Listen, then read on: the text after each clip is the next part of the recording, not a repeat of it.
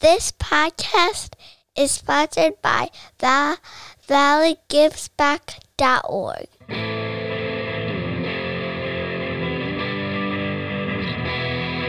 For hundreds of years we brought you the news.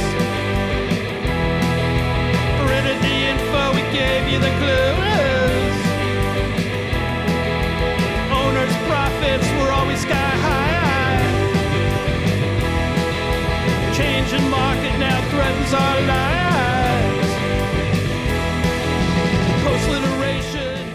Hey, hello, hello. Welcome to Navel Gazing, the Valley Indy podcast. My name is Eugene Driscoll of valleyindy.org. So, today in this broadcast, I'm going to play you a rather long press conference that was uh, held by Governor Lamont and his staff, department heads, a few of them, on Tuesday. And ostensibly, it's to explain the new quarantine guidance and new COVID guidance that came down from the CDC to the state, which is state relayed to school districts all over uh, the Nutmeg State this week. As you know, Ansonia schools, public schools, hit a rough spot on on Monday. Twenty five percent of the staff out.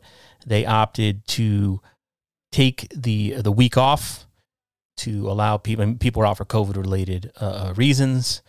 So they'll return Monday. Uh, and then, so in this press release, I mean, I'm sorry, this press conference, essentially Lamont says the, the, the message I got was that we don't have any plans to, to go full remote. As I understand it, then this is confusing, and I and I've put in a, an email to the governor's office to clarify, but haven't heard back. I'm being told by state lawmakers locally that a board of education could vote to go remote. They could switch to remote learning if they felt the need. The trick is right now, if you went remote, it doesn't count towards your 180 day minimum. So it doesn't really make sense to do so. But technically, they could go remote and then hope that there's an act of the state legislature saying, uh, okay, we, we forgive you those days. Uh, I, I, guess it's a small point. Sony is going to have uh, those days that they're missing this week tacked on to the end of the school year. So, yeah, th- that's the gist of the press conference. But I, you know, listen to the whole thing, or at least listen. I, I, everyone should listen to at least the first uh, twenty minutes or so. There's, a, there's some information relayed. Uh, you know, and I know everybody's got a stance on COVID, and uh, I'm taking a lot of heat online. I, I have to be honest with people. I'm sick of reading your your thoughts on COVID. I don't. I don't care where you stand at this point. Look, I think any reasonable person, or at least it's it's the stance of this one person without a medical degree or any experience. But I have interviewed a few doctors here and there. I mean, the vaccines show that it reduces uh, your your chances of being seriously ill from this thing. So I'm just not looking. I don't have time to fact check everybody's random memes and uh, random stats about COVID. So I'm just I tend comments are, are left on on the site. But so much of what's left on Valley Indy Facebook when it comes to this stuff, because people are so emotionally charged and politically charged, it just I, I got I, I want to report on local news. At the same time, I don't want to let the Valley Indy Facebook page become like every other Facebook page, which is just a cesspool of people fighting and trying unsuccessfully to convince one another of w- what their point of view is. I don't care. So I've limited comments, and that's so I can do my primary job as a reporter, which is to try to report local news. Uh, I don't see myself any longer as a you know they don't pay me extra to be a web staff and to monitor comments all the time so sometimes i've been tending just to turn off comments they're still on on the site i, I mean what, what's remarkable to me is that people don't come to the valley indy to leave those comments which is indicative to me i think in my opinion and i could be wrong people just react to the headlines and then just put whatever they feel under under story without reading it so, but that's great for Facebook. That's why Facebook makes a million dollars. And that's why I'm in my basement recording a podcast and will willingly taking abuse for turning off comments on Valley Indy Facebook posts, specifically when it comes to COVID uh, 19 and all the BS that's out there. surrounding it. So I apologize if that offends people, but I, you know I, am just trying to do my job. So without further ado, here, everyone, if, if, if you hate Governor Lamont, here is an hour of him. Good night and God bless. Okay. Well, good af- good morning, everybody. Thank you for joining. Um, very excited to be joined by my colleagues here, Commissioner Russell Tucker, Commissioner Juthani, and of course, Governor Lamont, um, to provide an update on schools, which is such an important uh, topic uh, for uh, all of us, particularly of us who are parents, um, but really everyone across the state. Um, a year and a half ago, under the governor's direction and leadership, Connecticut really led in terms of getting our schools open and keeping them open and really maximizing the number of days and the amount of time that our students could spend in class, which subsequently has been shown through numerous studies to be so critically important to children's development, particularly of Black and Hispanic children, high poverty schools, um, and the impacts of some districts that have not been able to keep their schools open and how uh, in, uh, the significant disruptions that that's caused both for children and, and for those communities. And so today, despite the unprecedented spread of the, the Omicron variant that we're experiencing, we're still more committed than ever to keeping our schools open. Um, we are going to talk a little bit here about the things that we're doing along those lines. Um, you know, one of the top topics uh, is the acute shortage of, of testing that exists uh, in Connecticut and really across the country right now. And you know, we've been working hard. We've got over half a million uh, additional at-home tests have been distributed over the weekend to our municipalities and are getting out to people's hands. We've got another 620,000 uh, at-home tests that have gone out today directly to our schools and school districts for students and uh, school staff. We've got another 50,000 tests that are going out today to uh, childcare providers. Um, and we received another large delivery overnight. And click up router five to make sure you can hear Josh talking right now. Uh, okay. So mute, please. Um, we've got another uh, large delivery that came in overnight and millions more tests that are in the procurement pipeline that we expect to receive in the coming days and weeks that we think will bridge us through to when the federal government has signaled that they will um, be providing a more robust uh, national at home test distribution plan. Um, and in addition, um, we've recognized the importance of and the value of having high quality masks um, available to people, particularly given how transmissible this variant is. And so we've now distributed over 3.2 million N95s statewide and encourage anyone who is wearing a mask, certainly people out on the front lines, uh, to uh, access those if they have not already done so off Amazon or on, on their own volition to get one of the N95s that, that we're putting out in cooperation with our municipalities. So we're particularly grateful of the, the work that was done over the holidays um, by Commissioner Russell Tucker and Commissioner Juthani and their teams at SDE and DPH working with our superintendents, working with our labor leaders to digest the latest guidance from the CDC that has come out, um, as well as the current dynamics on the ground here in Connecticut to make sure that we could reopen schools yesterday uh, nearly every one of our schools uh, reopened yesterday safely and effectively. It's going to be a little bumpy, but thanks to their leadership and their guidance and partnership with our local districts, you know, we're very optimistic. We're gonna we're gonna have a successful spring semester here. So I'm delighted to turn it over uh, to Commissioner Russell Tucker. Uh, thank you, uh, Commissioner Geballe, and thanks to you, Governor and Commissioner Juthani, for your leadership as we work together to maintain, as was just stated, in-person learning in a safe a manner as possible. Uh, to our superintendents and our teachers and school staff or school nurses, local health directors watching us today, I want to share my profound thank you for all your efforts to keep our schools opening safely for in person learning. We know the task is monumental, and you're truly doing an amazing job on behalf of all our students and families. And to our families, I do want you to know we hear you, your safety concerns, uh, as well as your commitment uh, to keeping your children in school given the disruption to their education as a result of the pandemic. Be assured, as was stated here at the Department of Education and with all our agency partners across Governor Lamont's administration, that we're actively working to maintain access to safe, healthy, and enriching environments for a student. It truly is, and some of you have heard me talk about a best in class collaboration that is leading us through this pandemic. And I'm proud of our teams that uh, our state agency teams that are supporting all this effort. And as was mentioned, worked over uh, the holiday to make sure that we could get guidance out uh, and also it's for public schools, but also independent and private schools. So as we continue forward, we're committed to this effort. Not only did we learn from our own assessments in Connecticut last year that school in school uh, in, in person learning is where our students learn best, but we also know that schools provide critical critical supports, mental health supports, social emotional supports, nutrition, physical activity, and these supports have grown even more important during the, this time and the challenges of the pandemic. So, unfortunately, we know from our own experience, uh, but also through our the, the negative impacts of COVID on our youth mental health, and it's such a challenge that's faced nationally, as cited by our U.S. Surgeon General. And so, this is why last week again we worked so hard uh, to make sure around the clock that we can revise and disseminate our health guidance, safety guidance, and as, as Josh mentioned, organize the distribution of our test kits and masks and communicate with all our stakeholders.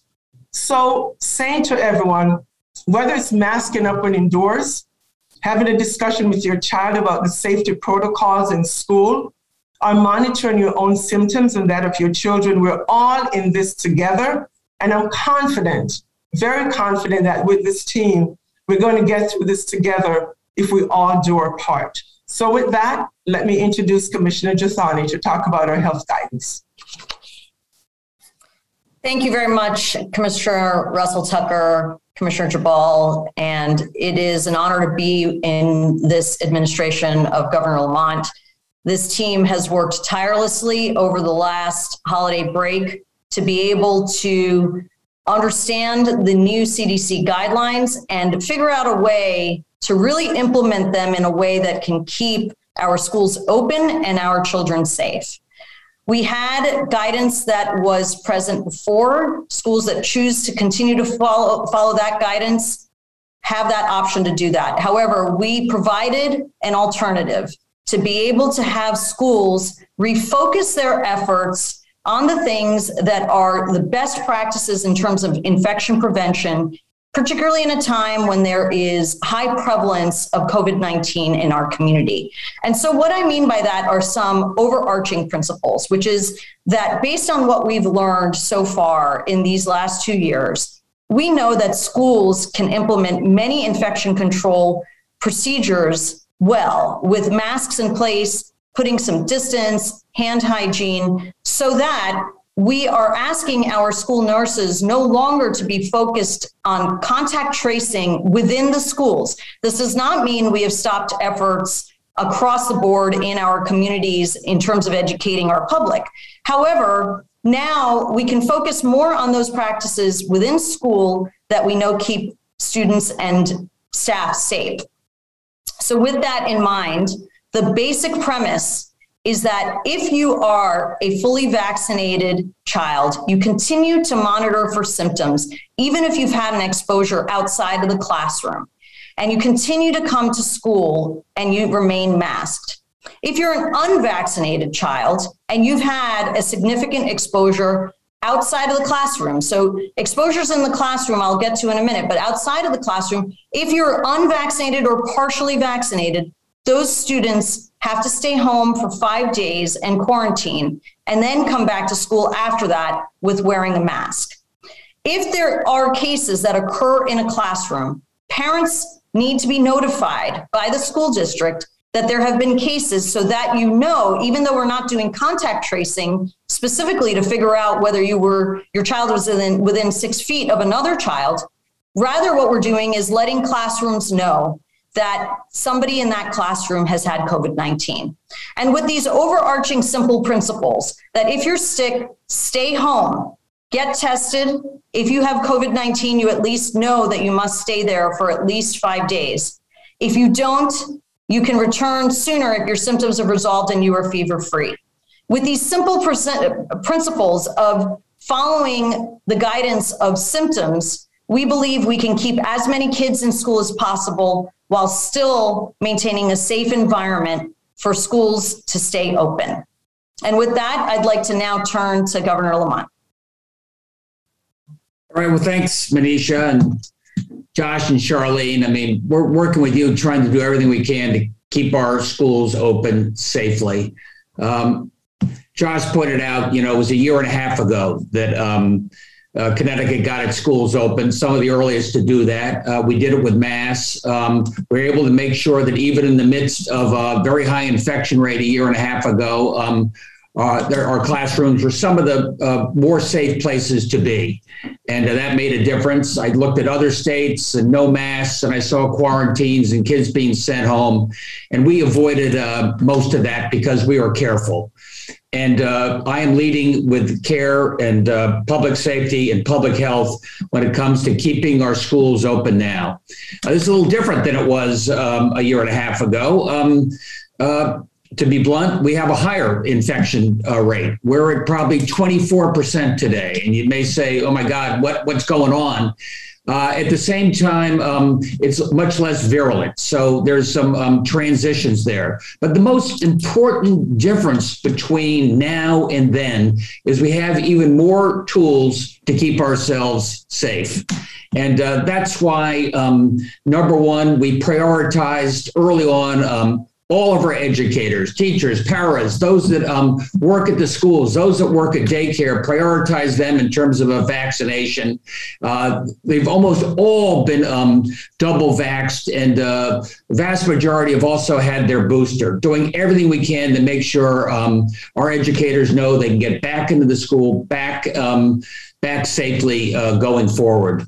Um, same is true now. We have uh, vaccinations uh, for kids, and um, you know, there the vast majority of the older kids um, have got um, their uh, vaccination. Younger kids, uh, not as much yet. It's just been opening up, and uh, they're um, look. I understand the caution. I understand it's a kid. I understand um, people want to um, err on the side of hesitancy a little bit, but we've had um, millions of tests over now, you know, um, you know, close to a year, including the testing.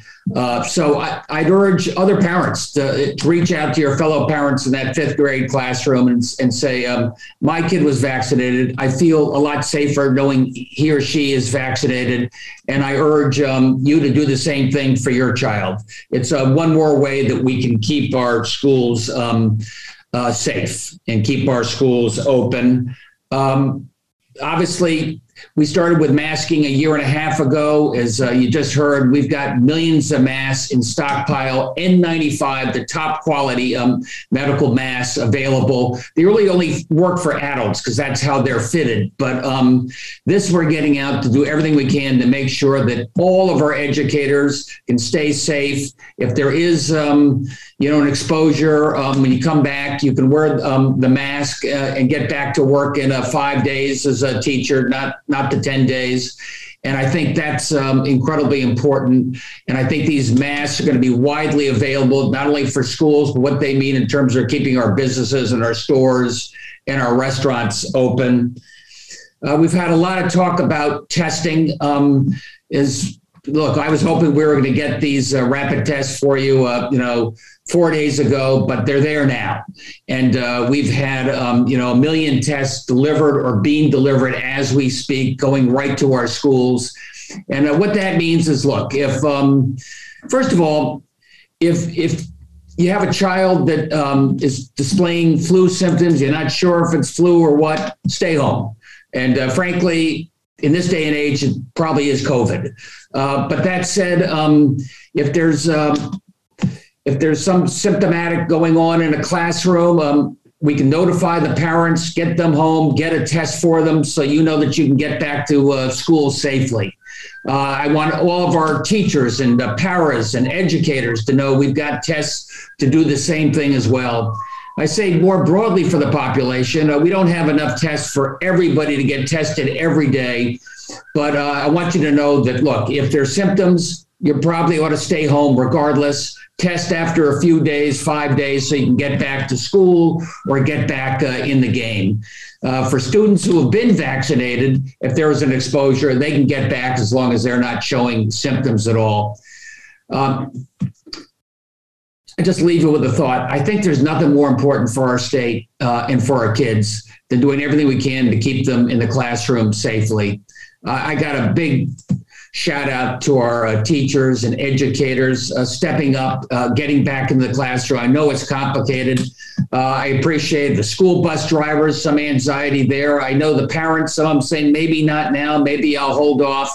But I'm really proud of the fact that the vast majority of our schools are open and doing everything they can to keep them open. I know that that's in the best interest of the kids. Um, we did pretty well when it came to uh, telelearning uh, last time around, but we also learned the hard way that uh, learning via Zoom is not nearly what it should be when it comes to keeping your kids in the classroom with their peers, with their friends, with a teacher that loves them um, in this day and age.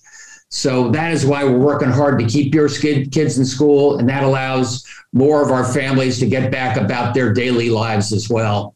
You know, with that, I'm happy to take any questions. Uh, once again, we're going to ask individuals to use the hand raise function. Already see several of them. Uh, we'll start with uh, Seamus McAvoy from the Hartford Courant. Thank you, Max, and, and, and, thank you all for, for being here today. Um, I, I, wanted to ask, first of all, with um, staff absentee rates, um, maybe that's information that Commissioner Russell Tucker may have among school staff. Um, just looking at some other communities, you know, neighbors to the north in Boston Public Schools, they had about a thousand, more than a thousand staff members, many of which were teachers um, out today. Is that information available either for today or, or for yesterday coming back from break? So uh, thank you for your question. So we don't have the specific numbers of, of staff outages available to us. We've been checking in with our districts and they have shared in general uh, for those that were not opened yesterday or those that are not open today, that it really is a combination of staffing outages uh, and including bus drivers. The, the governor mentioned that, uh, but I don't have a, a specific number.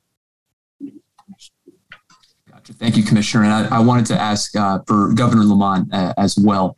Um, yesterday, some union leaders uh, between AFT Connecticut, Connecticut Education Association, et cetera, um, they're, they're calling on some tighter protocols, safety protocols in schools. They also want to keep schools open, but they want to make sure that they stay safe. And we know schools have traditionally been a, a safe place to be, thankfully.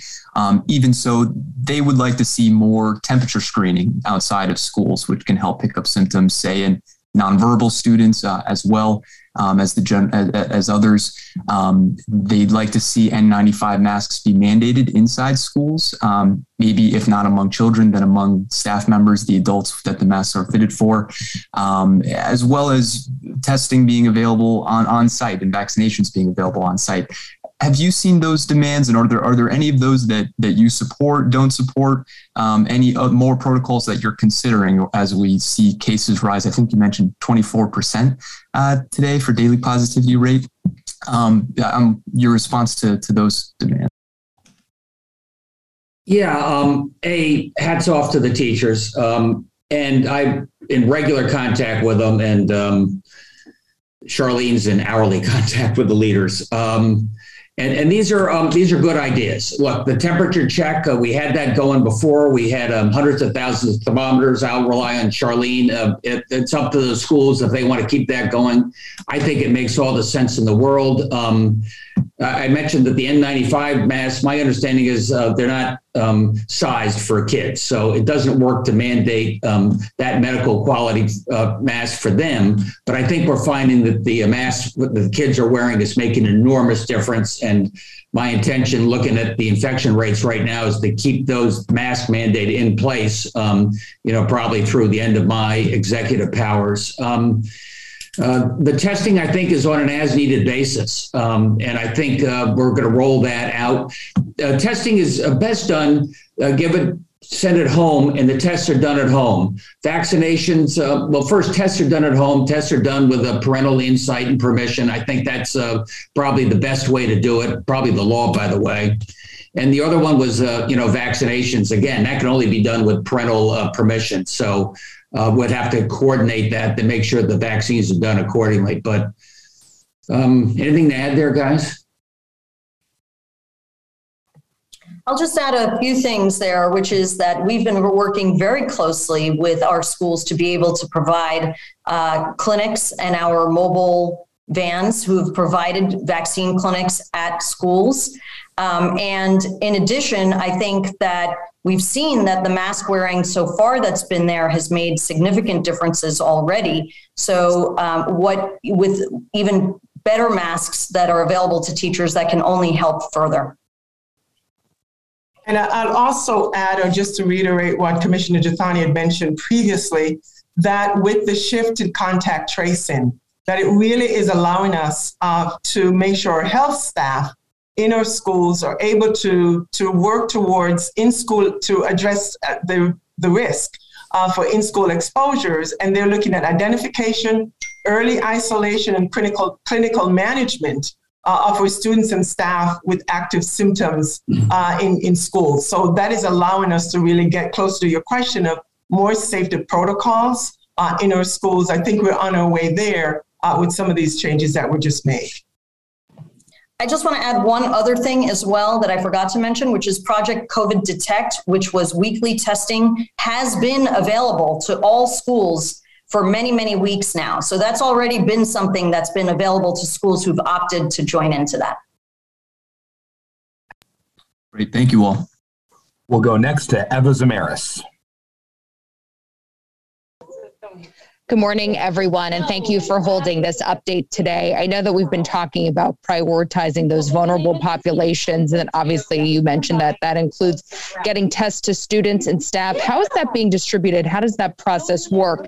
And obviously, this is going to be an ongoing battle and challenge. So, how are you going to keep those tests, getting them into the hands of students as the pandemic continues, as these numbers continue to be high, and as students are in the classroom?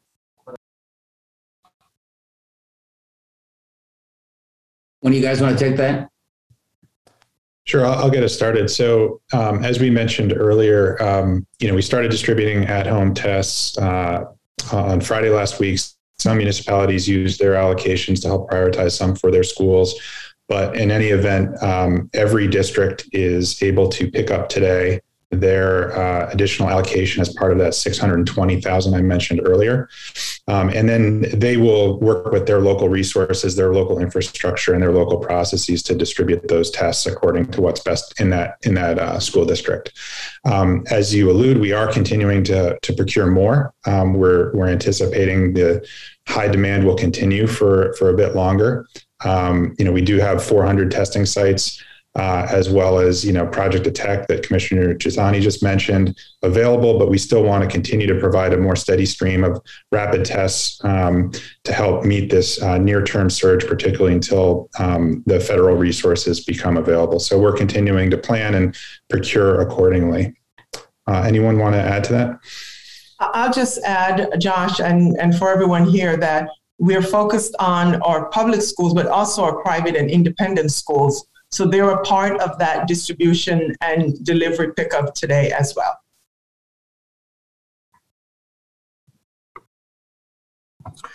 We'll go next to Christine Stuart. Thanks, Max. Um, you know, so schools are delaying and canceling or simply don't have bus service uh, due to teachers being absent, lack of bus drivers. I mean, what can be done about that? Are you going to ever consider going remote again or shortening the 180 day school year? Charlene? Uh, Christine, thank you for your question. And we're really working and monitoring this uh, closely uh, with, our, with our superintendents. Uh, they have, I know some of them I've looked at, in some cases, it might have been a school uh, that uh, was not able to open. In, in some cases, the district. They're working very hard and planning. In some cases, they're looking at uh, a professional learning day that they are reducing, or a, a, district said we'll make this up at the end of the year. And so they're being really thoughtful and strategic about how to do this. We again recognize the challenges and we'll continue to help problem solve with them. We, you know, staff were on the phone yesterday with some of our districts trying to work through with them on this. Again because our goal as we've stated is really to keep kids in school. We're all agreed on the disruptions uh, and the learning uh, challenges that they've had. And so we're looking for really it's more time and not, not less time uh, in school for their instructional needs. And so we continue to work that through and we'll continue to to address this uh, as we go forward uh, and Governor, at this rate, COVID is going to have an impact on the economy. what type of tax relief are you open to? Are you open to anything other than tax relief besides tax credits like the property tax credit or the child tax credit? Yeah, Christine, um, I think fortunately, when it comes to rent relief and utility relief, uh, we still have a lot of capacity there to make sure that um, uh, despite uh, this second surge or fourth surge, um, we can keep people uh, in their homes and keep them up to date in terms of utility. I think uh, that's extraordinarily important. We've expanded the scope of healthcare dramatically, uh, thanks in part to some subsidies from the federal government that make sure the health um, healthcare and health insurance is more widely available and making sure that nobody um, is denied going forward you know, I'm making sure that um, our testing, making sure that vaccinations are all available um, regardless of uh, cost. No cost to anybody um, at all. No questions asked. Make sure that that is universally available. Uh, in terms of um, you know other tax things, as you probably know, we just uh, dramatically increased the earned income tax credit. So that's the biggest um, tax cut for working families um, the state has seen in an awful long time. I want to make sure that uh, we reward work and people have a good, strong incentive to get back to work. Number one, public health that you can get back to work safely, and two, that work pays you keep more of your paycheck. Those are some of our priorities.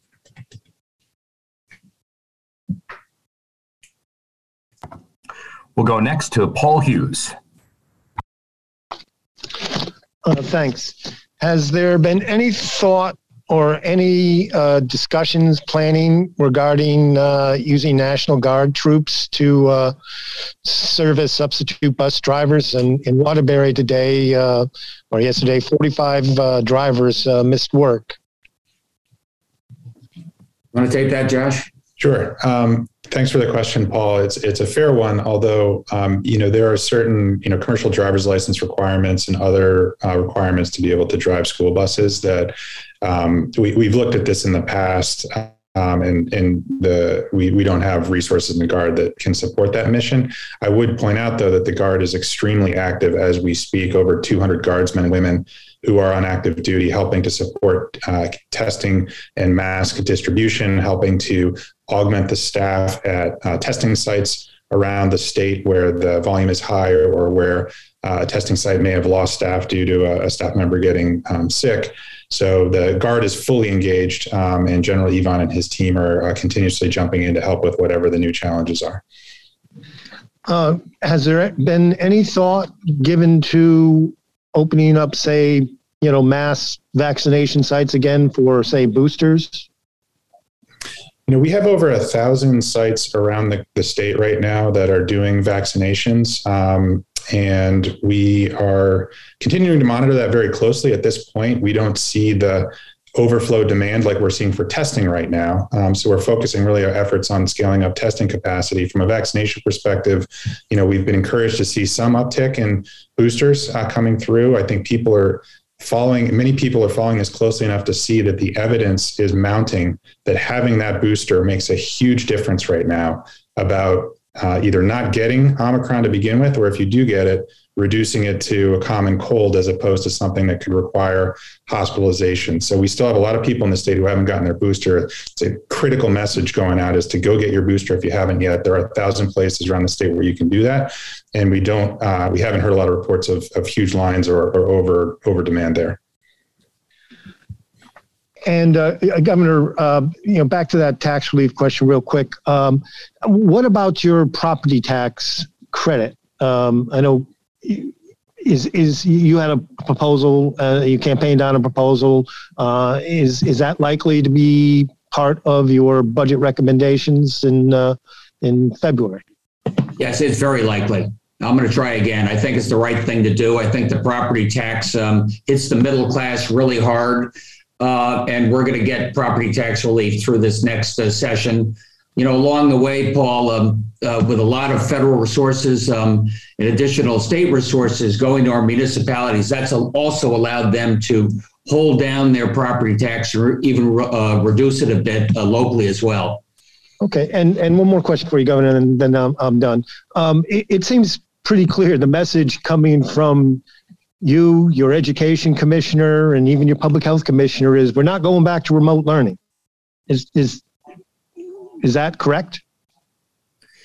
Uh, that's correct. I'm going to do everything I can to keep kids in the uh, classroom safely. There's uh, there's nothing compares to a, a great teacher in a classroom. Okay, thank you much.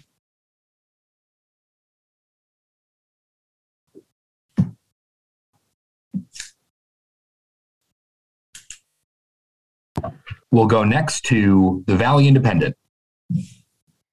Hey, I'm Eugene Driscoll of the Valley Indy. Uh, two questions, maybe three. First, on behalf of a CT News junkie, are you going to go back to mass testing sites? And then my question specifically is about local control. Some of the school districts have been sending home communications to parents saying basically, well, we can't go remote because of the governor or because of the state. But I'm also told no, the school district, if they wanted to or had to, could go remote, that it is an option, but whether it or not it counts towards the 180 day uh, requirement is what's up in the air. Can you can anybody provide clarification there? Charlene? So Eugene, we've, we've provided guidance uh, that really dis- allows the, the, provided information to districts about remote learning and what counts and what does not count. Uh, and so as a regular as a regular school day. So towards that front, students uh, who are uh, confirmed COVID or, or in quarantine, uh, districts can certainly do that. Uh, that counts. those residing with vulnerable family members, uh, that they could certainly do, or students with disabilities, uh, where there's an agreed upon remote instruction for their programming, uh, that would certainly count. Uh, and so those are the situation and circumstances, and if there were and certainly an emergency declaration in that case. So districts can make local decisions as they do on a, a snow day. Uh, however, right, they then would have to make up that day. So we provide that clarification for uh, our districts. And I, am just wondering, one follow up, like locally, we had Ansonia closed for the rest of the week. I'm just, this is might be a, a an imaginary scenario, but let's say the BOE here said we're going to go remote. Could they do that? They could certainly do that. However, their decision to close, and as the superintendent Ansonia said, that they're making up those days. So if they decide for the continuation of learning that they want to do that, However, it's not one of those uh, exceptions for counting it as the one the 180 days. So at the in Sonia, I think they're making it up at the end of the year. Right. And from what I understand, if they did go remote, they would have to. There's a way those could be counted toward the 180 day rule if there was a special session, and the legislature said, "Yeah, you can do that," or is it totally barred? yeah. If the legislator legislature you know came in and made some changes on uh, on remote learning, uh, they could they can certainly do that. Right now, it is not permitted. Okay, thank you. Go next to Caitlin Burchill, NBC Connecticut. Hey guys. So, following up on the scaling up testing capacity, not sure if this is Josh or the governor, but looking, you know, I was in New Britain yesterday, five plus hours. People are sick. They needed a PCR to go back to work because they had some kind of symptom. Are we going to scale up? Yes. So uh, the teams are working to scale up testing, have been for the last several weeks. Um, we see the lines, we hear the frustration. Um, you know we see it across our neighboring states like we're we're all we are very focused on this um, in addition as mentioned you know getting the at-home tests um, broadly distributed to people will help take some pressure off that we think the holiday season behind us will help take some pressure off that but yes, we are we are very very focused on that. As mentioned, we've been deploying the National Guard. We've been drawing on the uh, vendors that we have on contract to do more testing, to expand the hours, to add new sites. Um, so absolutely, area of focus. Josh, just following up, would you say to businesses that maybe not need a PCR test? I think that's one of the big issues right now. You're handing out these at home tests, but they're not they're not viable for businesses to get back to work. Yeah, Commissioner Juthani, do you want to, do you want to talk about the return to work and CDC guidance? Yeah, so I think a couple of things I would mention is that in the current guidance that exists from the CDC, if you've tested positive, after five days, you can come out of isolation and continue to wear a mask and can return to daily life. So, for employers, you can consider that guidance. I would also say that in many different sectors, um, we have paused sort of PCR testing requirement uh, and have been using self testing. And so other businesses could consider that if they are using testing as part of their strategy of keeping their workplace safe, is to be able to use self tests as well. But I think the main thing to consider is that if you've had COVID or if you've had any respiratory virus and you are better and symptom free and you are beyond five days and you continue to wear a mask, you should be able to safely re engage in society with the CDC guidance the way we currently have it. Much appreciated. And one last question. Josh, this might be for you, but but the state we've learned has ended their Yale wastewater contract. That doctor or the person over that program said if we were doing that, the DPH numbers are way underreported. We would have a much more broad case of COVID cases in Connecticut. Why did we end that? And would we consider doing it again? Yeah, thanks for the question. I mean, we we discussed that I think last summer, and having looked back over a year plus of data, um, we think that you know the conclusion was is that that surveillance wasn't providing us a lot of additional insight that was actionable that we didn't we weren't already getting through other means. So it was really interesting, and it was you know helpful in those early days.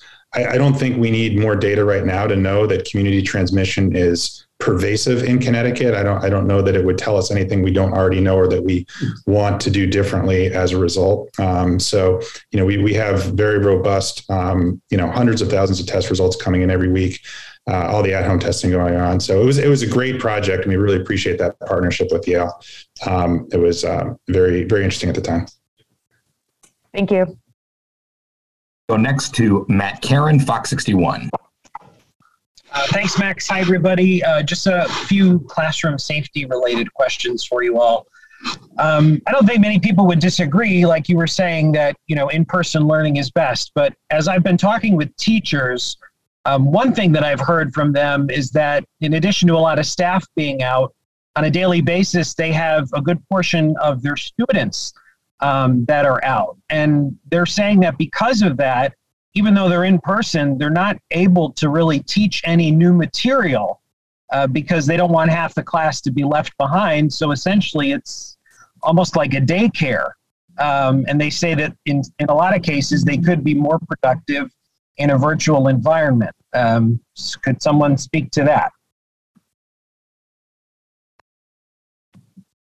So, Matt, I'll, I'll just share that, you know, we talked to our, our union colleagues as well and our, our, educators, and that, you know, that fair point, uh, which is one of the reasons I think even today we're saying we're messaging to families as well to really work closely with the districts to know what the mitigation strategies are to record to really uh, be comfortable in making sure knowing that the school is doing its level best to keep them safe in school because that truly matters. Uh, and you know, we still have families who are uh, you know concerned about uh, devices and and you know uh, connectivity uh, for remote instruction happening, and we have educators as well who are concerned about having to do remote and in-person hybrid learning, uh, and we all agree that in-person is best. So I think what we're working on here is to make sure our educators have the, the, the, strategies that they're employing and the supplies that they need there, and for families to understand how much effort has been made to make sure that classroom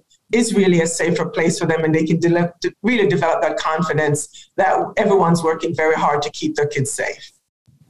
Yeah, but could you just speak specifically to the lack of, I mean, advancement of instructional content during the day when, when half of the class is, is out? How can you really advance the curriculum?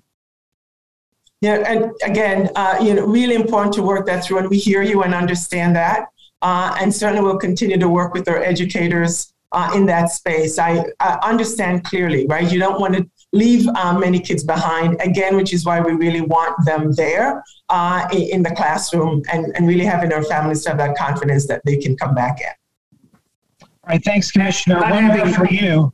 One more for you. Um, I have been hearing also from teachers that for example, in the elementary level, uh, breakfast uh, needs to be sometimes done in the classroom, snack in the classroom. Uh, not in a cafeteria where you can space out and distance. So, you know, the mask is off during that time. Um, you know, and, and what was six feet of social distance turned into three. Teachers are telling me it's more like a foot or less. So during snack and, and breakfast, are those, you know, are those, how do you do that safely? Uh, so, you know, Commissioner Juthani may, may want to add something else here, but uh, Mac, we've also been providing a lot of guidance uh, around what to do around because we know nutrition is so important. We want our kids to make sure that they have uh, the nutrition that they need and how they can do some of this safely uh, in classroom using other extra space that they have. And we'll continue to provide that support. We have uh, staff members really ready, ready and able to provide individual guidance uh, and support as as is needed in that in that vein. It is important. Nutrition is really important uh, for learning. Um, for Commissioner Juthani, um, I heard you guys talk a little earlier about you know K uh, or N95 masks not being fitted properly for uh, younger children, but there are like KF94 masks, which are the Korean standard of an N95. Um, you know, so uh, I mean, is the state considering procuring a, a better, uh, more high quality mask for younger children? Well, what I would say to start is that some type of mask is what is most important. And what we've seen is that so far through this pandemic, our kids have been able to be safe with the masks that they have been w- wearing, which are a variety of them. And certainly, parents can explore whether that type of mask is something their children would wear. I think what is really important is that children wear some type of mask. There, we, we can get into the nuance of all the different types of masks. And we have plenty of people who have concerns about their children wearing masks, period. So I think what we need to remember is wearing a mask is what is going to be most protective and actually wearing it, not having it be on the chin or somewhere else. And so to your point about classrooms, you know, I think if people are eating in the classroom, they spread out as much as they can. And when they're done putting something in their mouth, they cover themselves back up with a mask. Kids are good at that, actually. They kind of know how to do that. these are simple things that children can do to help maintain safety even in the classroom. Thanks, everybody. Uh, we have time for about one or two more. We'll start with Adria Watson from the Connecticut Mirror. Thanks, Max. Um, I have a couple of questions for Commissioner Russell Tucker. Um, does the department collect and have the number for how many um, districts closed schools or delayed start days yesterday um, or this week heading back from the holiday break? Hi, Adria. We have some information from yesterday and today so far, and I know Eric is on. He can share that with you. Thanks. Um, oh, thought that was going to get shared now. Sorry. Um, and I know the question um, was asked earlier about staff um, absentee rates. Uh, do you also have this any student um, absentee numbers from yesterday or today? Uh, not, not. No, we don't have that information here. We, that lags for us here at the department uh, in terms of having the attendance information. Okay, thank you. Julia Werth, CT Examiner.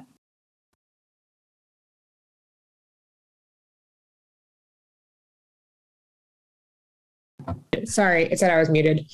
So I have a question about the change in policy for vaccinated versus unvaccinated students when they're exposed outside of school. Um, you said that you know if a vaccinated student's exposed outside, they don't have to change anything, but the vaccinated or reverse, but the unvaccinated do not. Um, with vaccinated people spreading it and getting it as well, why is there a difference there? What we know so far is that although it is true that vaccinated people have been able to get infected, when you weigh all the different risks and the mitigation strategies that we do have in classrooms, which primarily is masks, the fact that everybody in schools are masking, we made the decision that for a child to lose five days of school, which would be moving backwards from where we were in terms of where children were coming to school if vaccinated despite exposure, we overall weighed the risk benefit to say that the risk of developing COVID was small enough in a vaccinated person and the benefits of being in school were important enough that unless somebody was to develop symptoms, they should be able to continue coming to school, of course, while still wearing a mask, though. Okay. And then just to follow up, you've said a few times that, you know, any mask is better than no mask for the student. Do you have like data specifically on that in the schools in Connecticut, or is that from other studies from the CDC? Well, we have our information that we've seen in these last 18 months that students have been coming to school and looking at the information that schools have shared with us in terms of rates of COVID transmission within schools. It's not zero, but it is low overall, given children wearing masks throughout this pandemic while people have been in schools. So, using that, we've been able to extrapolate and sort of continue with our guidance the way we've outlined it. But no specific like masks masks are doing this versus not wearing masks are doing something else. Well, we have published data from many school districts throughout the uh, country that the CDC has published. Regional school districts have published. For example, in North Carolina, there was a publication in pediatrics from earlier this summer that showed that with masks, there was very low transmission between people. So I think that it is that type of data that we have used along with what we've seen from our school districts here in Connecticut. Okay, thank you. John Craven, News 12. Hi, everybody. So uh, these kids who have to test either because, you know, uh, after five days, either because uh, they tested positive or, or they had an exposure, uh, are they going to have to submit those test results to the school district to, to come back? otherwise, how do you enforce that? So, John, there were, I think, two things put together there. Um, the first was if you are symptomatic and you test positive, you would just report that to your school nurse the way you normally would. For those kids who have been identified as a contact, an out of school contact, and they do a test at day five, we're using an honor system for that. So they will notify their school, but having said that, they will not be submitting those specific results unless the school chooses to. So we have not mandated that as part of our guidance. But if a school chooses to do that, they certainly are entitled to do that. Okay. Um, you know, you know, given um, given what we've seen with the effectiveness of boosters versus just you know one or two shots, are are you guys reconsidering at all redefining fully vaccinated to mean with a booster? So I think the CDC has not specifically made that distinction. I think where we see them moving is sort of the definition of up to date with your vaccination series. We wait to see what they say. I think it is explicitly clear, though, for everybody to know three shots is what you need to be protected from COVID 19. So, regardless of what definitions are out there, get your booster. You need three shots. All right, and just one last question. This could be for any of you. Um, you know, given all the staff shortages, I mean, school districts closing, delaying because they don't have enough bus drivers, because they don't have enough teachers. Uh, is there anything else the state can do to try to get more staff in, even on a temporary basis? I mean, I know you talked about the National Guard isn't really an option, but are, are there any other things we can do on a short-term basis? So, John, I can share with you that, uh, you know, I had staff even checking with the organization that placed substitutes uh, in classrooms, uh, working, continuing to work on that.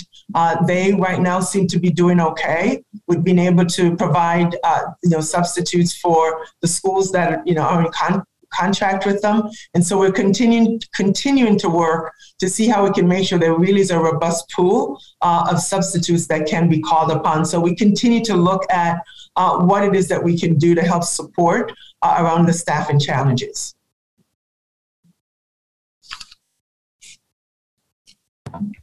Catherine Shen.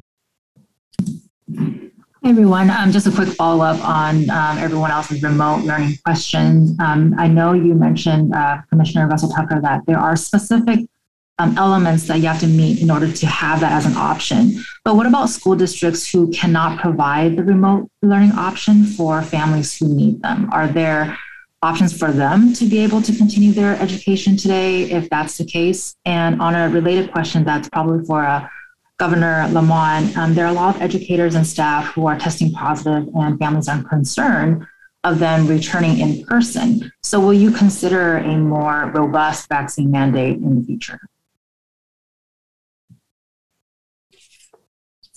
So, uh, just to clarify, you know, we, I would say school districts are working really hard uh, to make sure that families, I don't know if you're talking about families who are immunocompromised, uh, to make sure that they can provide uh, learning uh, for those students uh, while at the same time trying to make sure that families understand what strategies they have in place. One district I know, you know, had the, the, the, family even come in to see exactly where the student would be seated in the classroom to try to, you know, develop confidence in that front. So uh, I know it's a challenge, but our districts are really continuing to work hard uh, to address those needs.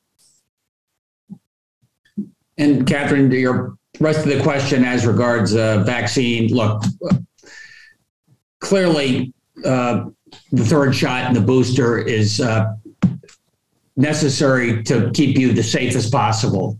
Uh, we've been trying to do that as much as we can through encouragement. We have uh, uh, one of the highest percentages of folks who have gotten the booster, but it's not universal.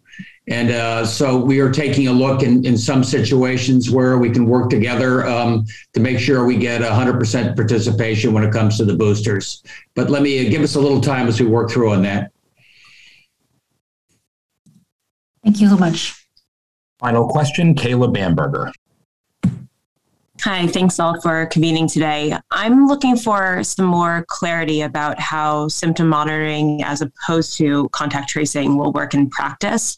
Um, for, for example, one of the protocols the Union Coalition raised yesterday was outdoor temperature checks, basically screening students for a fever um, for those symptoms. Is that something the state would consider requiring or recommending?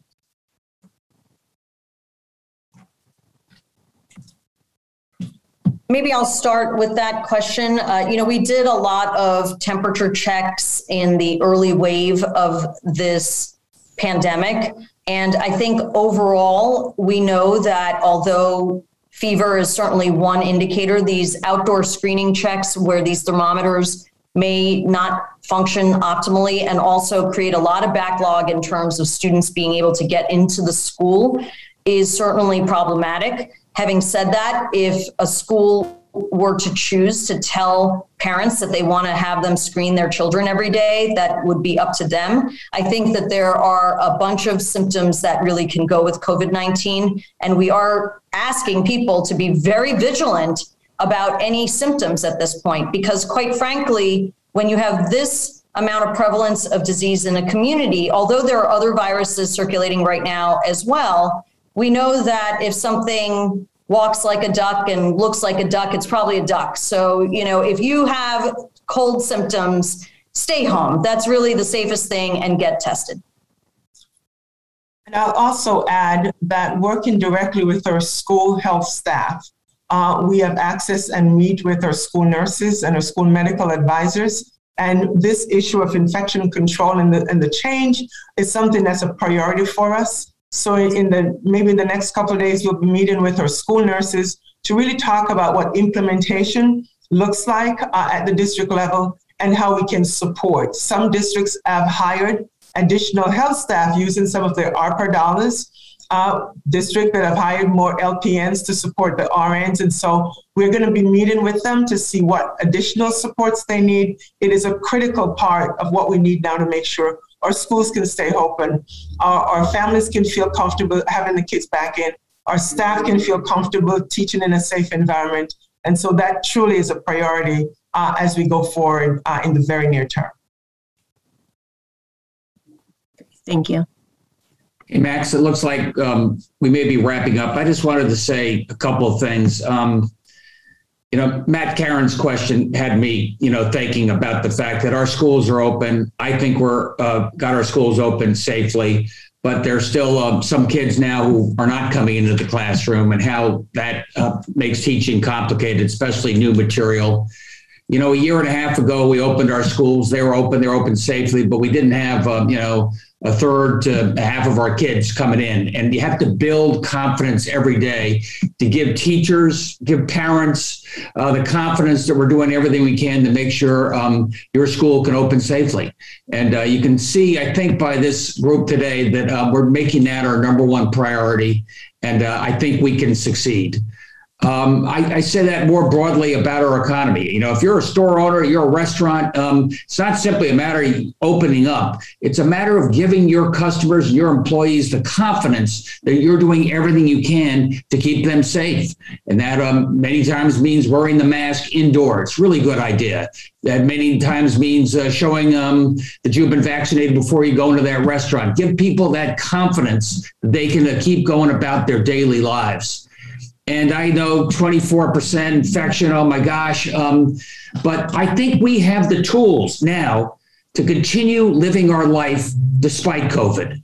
And I think we can continue living our life safely. And that's what we tried to uh, demonstrate today um, when it comes to our schools. And I, I, know the anxiety. Somebody mentioned one of the questions, um, long wait line to get the PCR test in New Britain. I was I was talking to folks along the way there, and um, uh, and I, I, saw the anguish in some people, the resignation in some people, the anger in some people. How, but mainly a sense that we were the most vaccinated state in the country. How can this um, happen uh, here in Connecticut? And I just want you to know that um, the vaccinations and the boosters are making an enormous difference. We have a high um, infection rate. We're c- holding the line on our hospitalizations, in particular the ICUs, where we need capacity there. What a difference uh, that makes. It's still 10% of the people, those unvaccinated, that create 70% of the load in our um, in our hospitals. And uh, if I could get that 10% vaccinated, we wouldn't have that as an issue.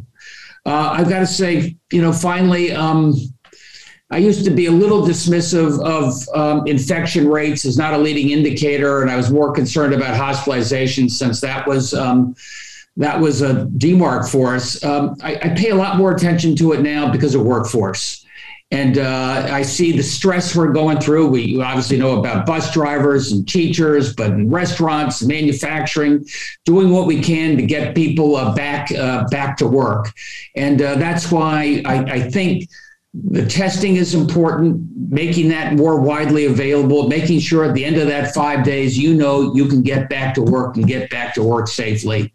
But if I have a message for you, it's um, 24% infection rate is lousy and uh, it's may get worse before it gets better. We have the tools in place, provided you take advantage of the tools, the masks, the um, vaccinations uh, and then the testing. We have the tools to keep you safe and keep going about our lives. And I hope that was part of the message you got today. Thanks so much, everybody. Appreciate your time.